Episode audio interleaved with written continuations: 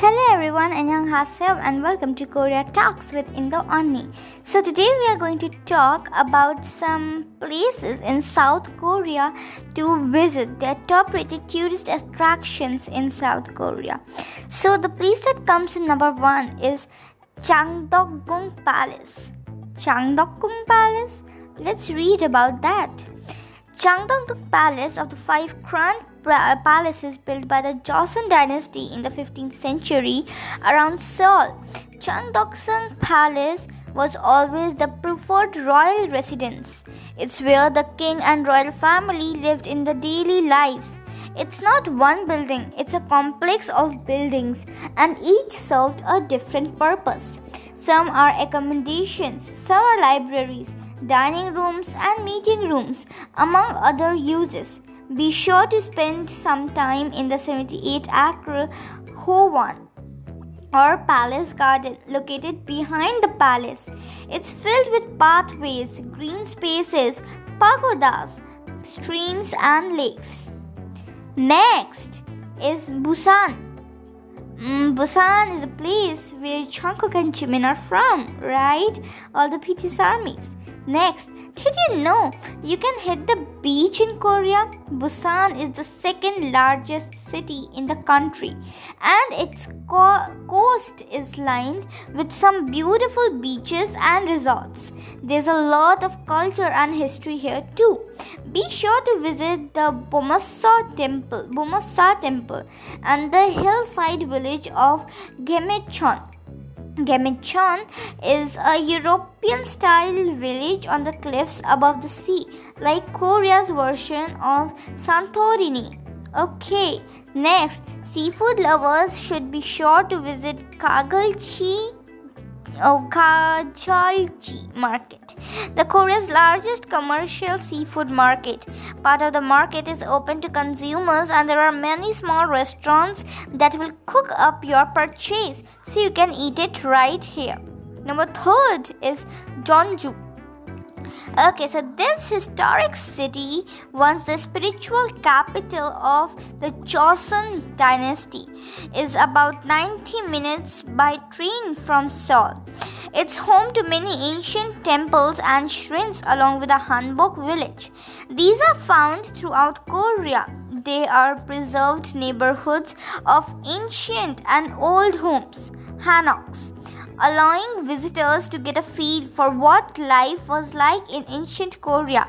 Some of the homes in a Hanok villages are open for tours, and others have been made into museums and restaurants and lodging too. So I think next time I should cover up with Joseon dynasty. Maybe it's interesting to know about that dynasty. Next is Seoul Tower. Yes, everyone visiting Seoul Tower should go up in the city's iconic iconic observation tower.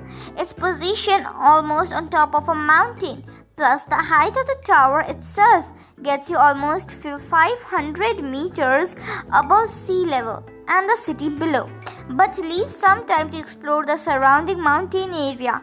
The tower is near the top of Mount Namsan, and the entire area is Namsan Park, which is run by the city. There are miles of hiking trails to explore, all within a few minutes of downtown Seoul.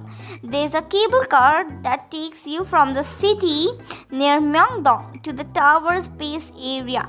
You can then hike from here. After climbing the mountain and riding on the cable car, leave time to explore the Namsan Hanok village. These preserved historic villages, which are located all over Seoul and Korea, are recreations of ancient Korean neighborhoods. This village includes five restored hanoks or traditional Korean homes. Next is Bukchon Hanok village. Okay, so Hanok villages, which can be found in a few places in Seoul and around Korea, are living museums. They're restored and preserved ancient neighborhoods, some in their original location, like Bukchon, and some recreated with Hanok's traditional Korean homes, moved from some elsewhere. They give visitors an opportunity to not only experience what it was like to live in a Hanok, but also what it was like to live in Korea 600 years ago. You can experience the tiny narrow streets and also explore Korean culture as many of the Hanoks are museums or offer culture demonstrations. Some are private homes and some offer accommodations. Bukchon Hanok village is a popular pa- place to explore as it's right in center Seoul in the area between the Gyeongbokgung Palace and the Changdeokgung Palace. Next is Soraksan National Park. Soraksan National Park. Like the Yosemite in Korean, this majestic natural wonderland, Korea's first national park, has mountains, lakes, waterfalls, streams, and miles of hiking trails that allow you to explore them. The park is known for its natural diversity as it has over 1,500 different animal species and over 1,000 different kinds of plants. There are two beautiful Buddhist temples inside the park. One known as the Temple of a Hundred Pools due to all the ponds around it fed by mountain streams. When you get tired of walking, there's a cable car that will take you up Soraksan Mountain for some incredible views of the mountain and valley. It takes about 4 hours by bus or 3 hours by car to reach the park from Seoul. Next is the DMZ. DMZ stands for Demilitarized Zone and it's the non-man's land no man's land border between North and South Korea. Heavily guarded and mined, the strange area can be visited but only on an official guided tour. The USO operates a popular one. The official area is about 4 kilometers wide and is formally known as the JSA or Joint Security Area. The closest town in Panmunjom. Tours include a visit to a North Korean gift shop and the very strange military armistice commission conference room, which straddles the military demarcation line. Visitors can step over the border into North Korea while inside the cross border room. The site and surrounding area also has several observation towers, parks, and museums. I think I would like to visit DMZ first. Next is the National Museum of Korea. As a world capital, Seoul is filled with a lot of museums.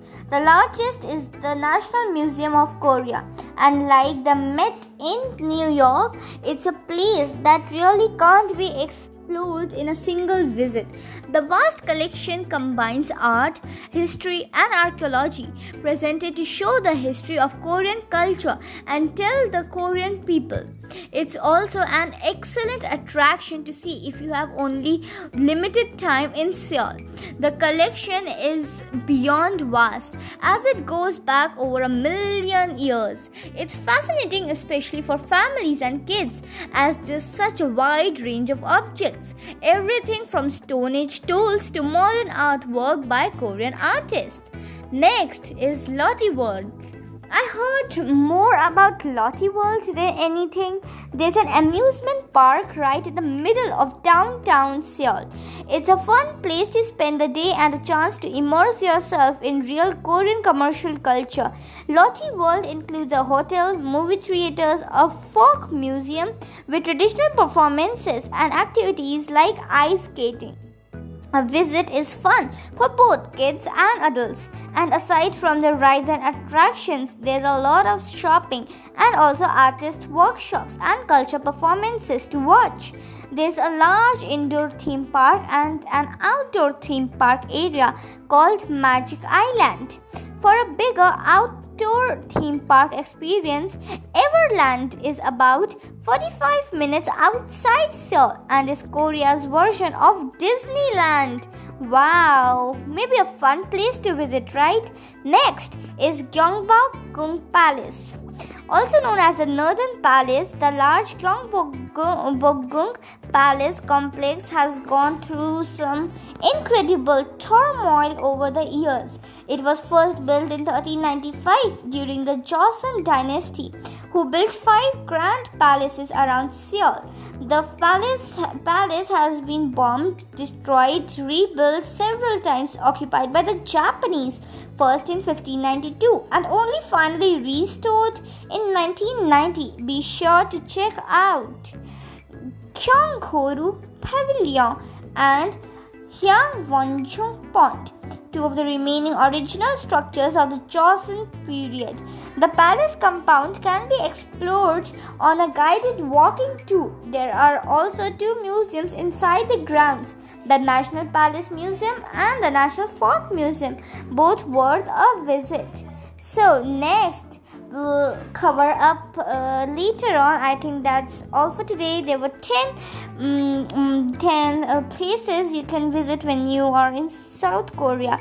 So I have more places in my list. I'll cover them up in my next episode. It was really fun to read it out with you all guys. Till then, stay safe and stay home.